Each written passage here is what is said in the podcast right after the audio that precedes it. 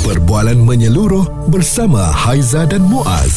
Pagi on point, cool 101 semasa dan sosial. Kita semua sedia maklum bahawa negara kita Malaysia ni adalah negara yang sangat unik. Hidup dalam uh, berbilang kaum, aman dan harmoni. Siapa yang menjaganya? Kita semua. Ha, tak ada orang lain yang boleh jaga kita semua. Walaupun ada orang yang cuba memecah belahkan kita tapi kita tahu hubungan sesama kita tu harusnya baik barulah kita boleh menjadikan negara kita ni maju, jaya dan juga hebat.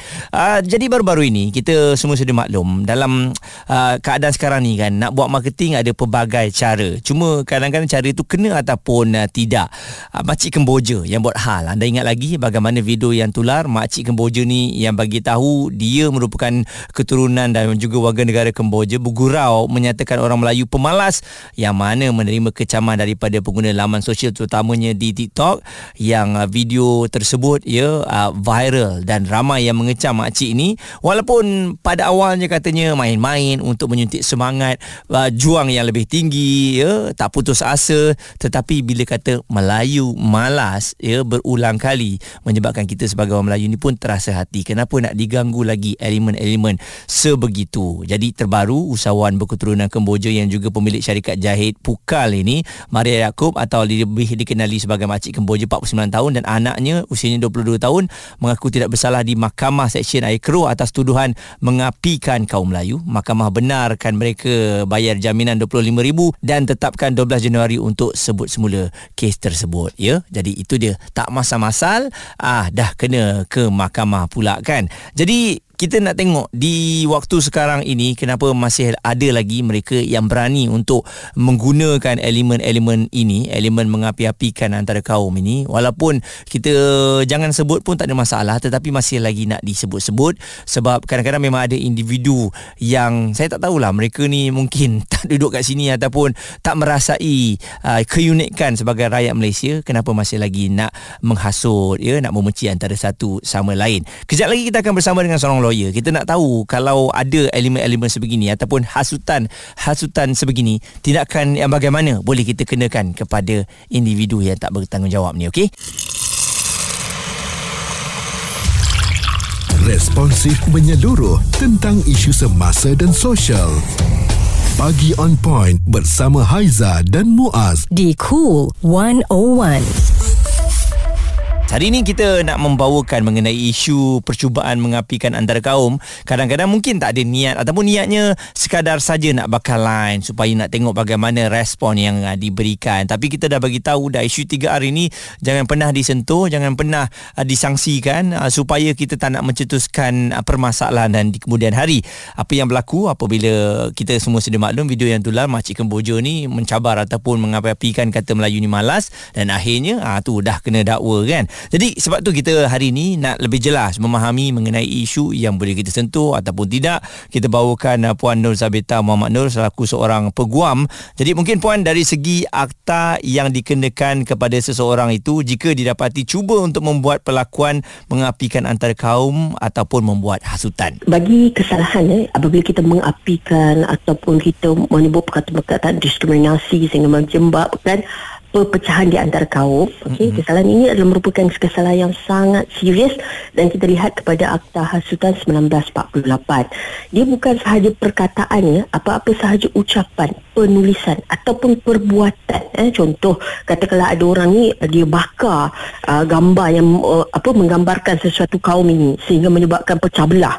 Jadi ini semua adalah merupakan uh, perbuatan hasutan. Sebab mm-hmm. kita lihat kepada seksyen 3 dia, dia ada kata apakah perbuatan yang cenderung menghasut. Dan saya nak spesifikkan kepada uh, kebencian terhadap kaum. Selain daripada kesalahan uh, contoh mendatangkan kebencian kepada yang di-Pertuan Agong, Sultan, Kerajaan ya, mengapi-apikan menyebabkan ketidaksetiaan. Uh, uh, kita spesifikkan kepada uh, antar kaum ni apabila eh, membawa satu uh, apa perasaan tidak baik eh, dan membuat perbandingan sehingga menyebabkan perbalahan. Kalau orang dengar ni maknanya antara kaum ni boleh sampai bergaduh-gaduh. Uh, maka ini adalah adalah kesalahan di bawah akta hasutan kan? Dia ada dendanya lah yang kali pertama dan kali kedua. Dan kali kedua itu lebih serius ya sehingga boleh menyebabkan pemenjaraan ya. Jadi uh, itu di bawah akta hasutan. Dan kita lihat di bawah kes makcik uh, Kemboja ni tadi dia dikenakan di bawah seksyen 505 okey C kanun keseksaan iaitu kesalahan menyebarkan atau menerbitkan sesuatu yang mengapi-apikan uh, okey golongan atau kaum dekat Malaysia ni Mm-mm. sebab perkataan yang digunakan itu. Uh, maka dia ada dua kesalahan di sini. Jadi kita kena berhati-hatilah walaupun nak buat konten ke apa Mm-mm. kena beringat. Okey. Dan puan kalau kita lihat dari segi uh, makcik Kemboja ni kan dia telah pun didakwa. Dan kadang-kadang saya tak faham walaupun kita dah ada video yang jelas menunjukkan dia menyebut perkataan tersebut tetapi di mahkamah dia tidak mengaku bersalah jadi uh, prosedur ini sebenarnya saya tengok ramai pesalah-pesalah yang ialah belum dijatuhkan hukum tapi dia akan mengaku tidak bersalah. Mengapa puan? Uh-huh. Okay.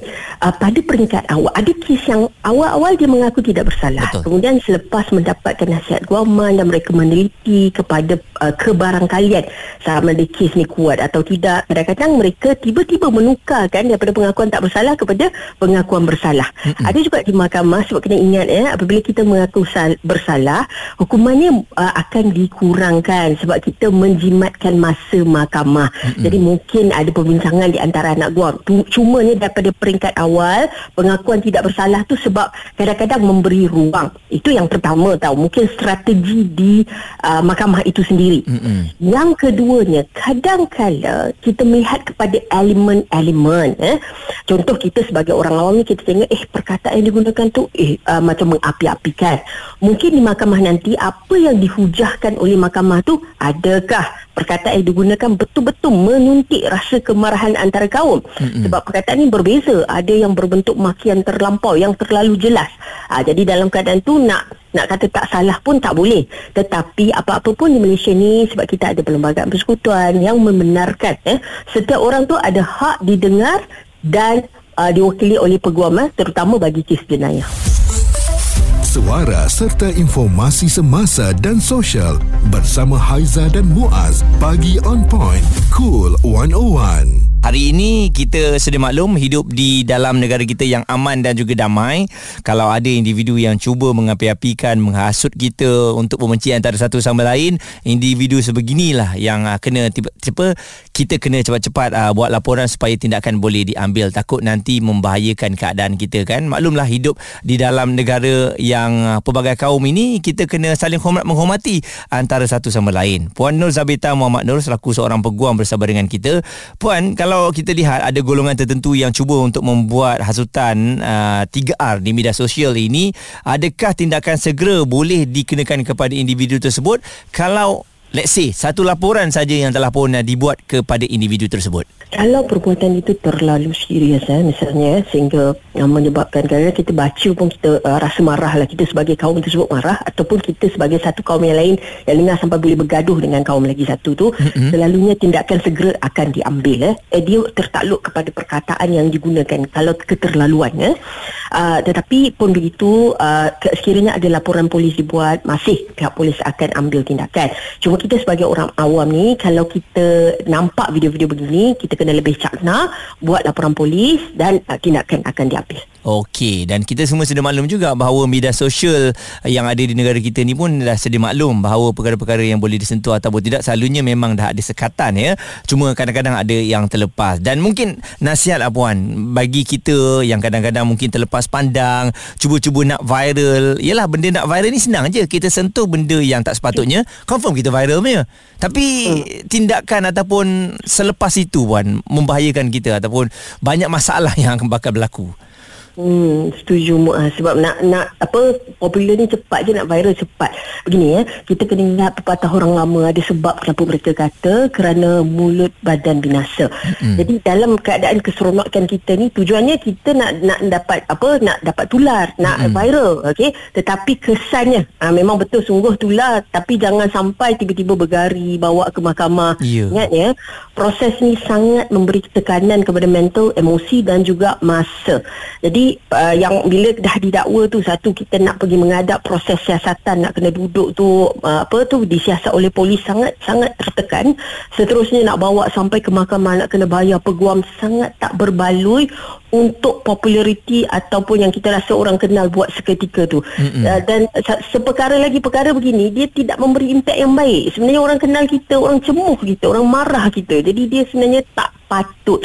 Jadi saya nak ingatkan beringat-ingat eh dalam eh, keterujaan lah menggunakan media sosial ni perlu berhati-hati kerana mulut badan binasa. Puan Zabetar Muhammad Nur seorang peguam berkongsikan nasihat kepada anda semua. Jadi berhati-hati uh, kita nak viral, kita nak popular, ada isu yang memang tidak boleh disentuh. Jangan ditanya kenapa tak boleh disentuh kalau anda tidak belajar sejarah.